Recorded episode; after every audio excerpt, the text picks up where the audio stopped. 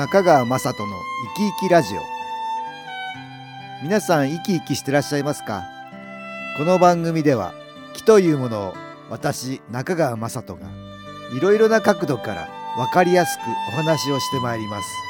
どうぞごゆっくりお楽しみください。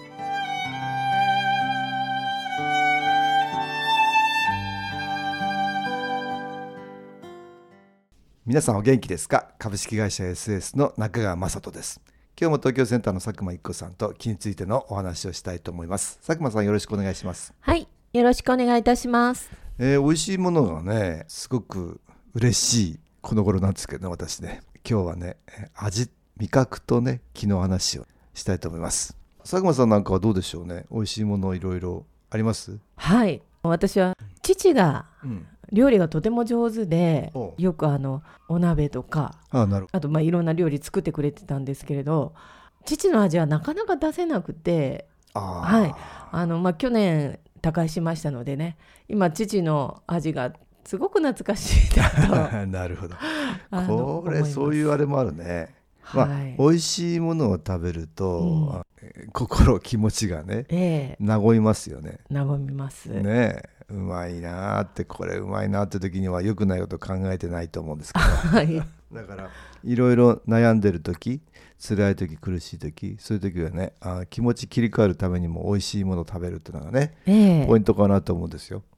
で美味しいなって思えるあとは感謝できるとこれ誰が作ってくれたのかこれうまいねとかこういう気持ちがねはい、プラスの気を呼びますね。呼んできますね、うん。だからマイナスの気がたくさんある時に気持ち切り替え美味しいものを食べるっていうのはとってもポイントなんだけどさらにはこれお父さんかお父さんが作ってくれた美味しいものかこれ結構そうするとお父さんのことを思い出したりしますよね。思い出しますね。お刺身でもあ綺麗に切ってくれていたなとか。あなるほど、えやっぱその時のこう記憶っていうのはえうん。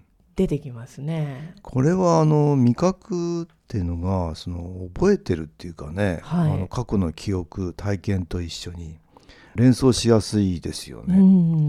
それも非常にポイントかなと思うんですよ。だからはい余計お父さんを思い出しやすくなってお父さんが思い出せるっていうと気が届きやすくなりますからね、はなのでその時にまあ自分に新機構の気のエネルギーどんどん取り入れるとねうん。これはとってもお父さんには気がいくことになりますよね。はいそうですね、うん、だから非常にこれはいいんだけどなるほど。伝統的なお店なんかだとね。ええ。その味をつないでいくじゃないですか、はいそうですね、うん、よく何代続いてますとかね、はい、うん。あとあの秘伝のタレとかね。創業以来継ぎ足してるとか、うん継ぎ足してるとか、ね。あれだからノウハウをそのまま次の世代に残してるんだと思うんですけど、はい。微妙にこう変えてってるはずですけどね、うん。うん。だけどそれ続けられるっていうのはねとっても私はポイント高いなと思うんですよね。はいなかなかお父さんの味聞いときゃよかったとか。そうなんですよ。ねあるでしょ、あります。うん、だけどその時にはね忙しいこともいろいろあったかもしそうなれなんいから。ですよ。だからなんかもう父は作ってくれていて、うん。うん。もう出されるだけ、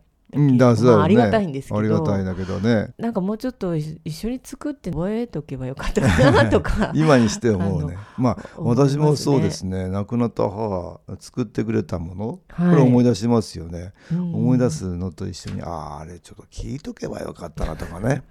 だからもしもこのラジオ聞いていて、はい。そういうねあのお母さんの味とかお父さんの味とか、うんね、そういうのがあある人ははいぜひね聞いておいていただきたいなと思いますよ。そうですねね残すってね味を残すのはとっても難しいですね。そうですうんね、ここで音楽に気を入れた CD 音気を聞いていただきましょう。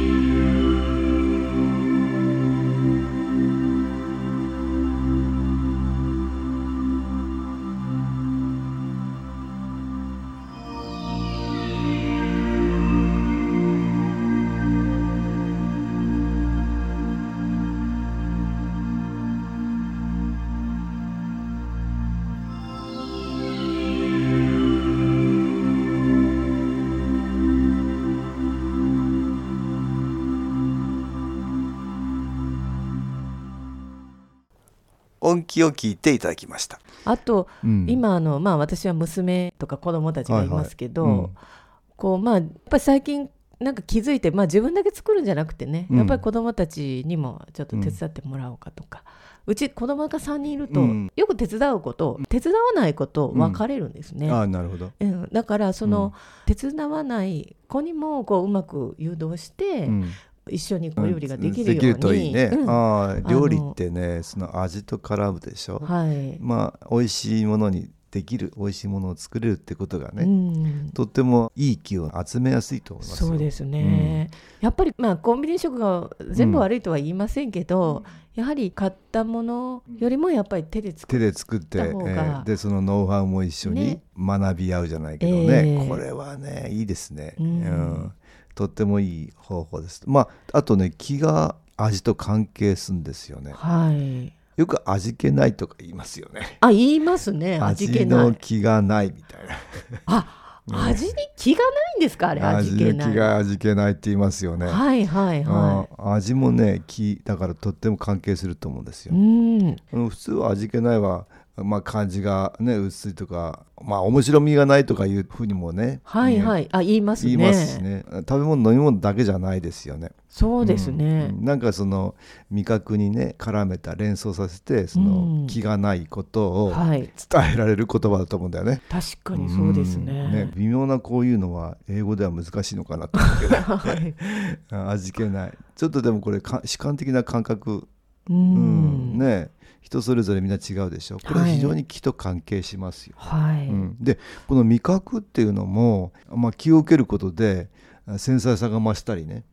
ああとしますか、うん、あとねあのコロナなんかではほら味覚障害じゃないけど、はいいらっしゃいましたうね、ん、それがあの治るってね、えー気でもって治りましたっていう人もいるじゃないですか。はい。だからね味が感じられないってことはマイナスの気によってあ味を感じないようにさせられている、うん。つまり楽しみが減るじゃないですか、いや減りますよ、うん、それをね狙われてるんだと思うんですね。なるほどうねん、それがこの気を受けることによってマイナスの気が取れてはい、それでその味いい感覚が戻ってくる。うん。で楽しい気持ち嬉しい気持ち感謝できる気持ちがね味とともにえー蘇るっていうか、うんそういうことありますね。はいまあだからね気の部分でも非常に関係すると思いますよ。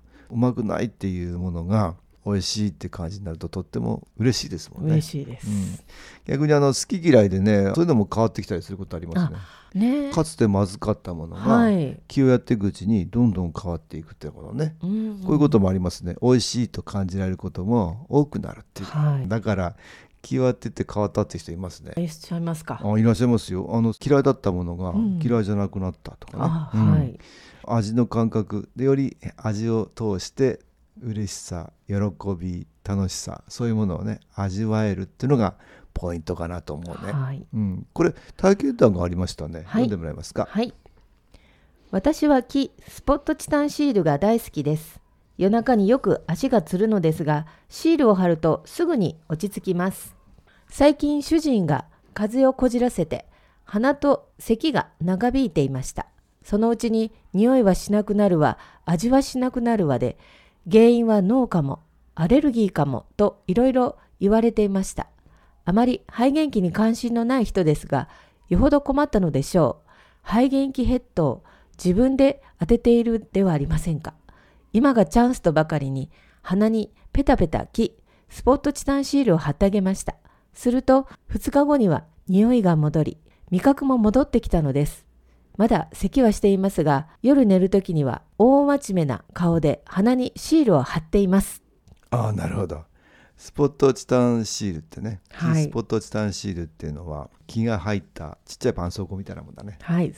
これを貼ってどんどん鼻に気を入れていたっていう感じかな。ねうん、下鼻この辺はつながってるからねはい。味覚も戻らないっていう感じになっちゃったのはこれきっと風のマイナスの気のせいでそれがどんどん気をやっていくうちに戻ってきたっていうわけだねよかったですね。よかったですねねこんな風に風邪で症状が出る場合もあるし。あるんですね。まあうんあるんですよね。あとあのコロナはやっぱりとっても大変でね、はい。うん、味覚が全然戻らなかったっていう方もね。これある時気が当てたら戻ったみたいなね。そうですね、んな何名かいらっしゃいますもんね。うん、そうですよね。だからこの味覚でマイナスの気の影響があるんだと思うんだけど、はい、そういうものも変わります、ね、さらには味覚味を通してねいろんないい気がつながっていくといいですねお父さんお母さんおじいさんおばあさんにもね美味しい料理、はい、えー聞いてみてください。ぜひそれをね次の世代にも残してあげられるとねね。幸せの輪がより一層広がりますね、はい、えー今日は味と気の話を東京センターの佐久間一子さんとしました。どうもありがとうございました。はい、ありがとうございました。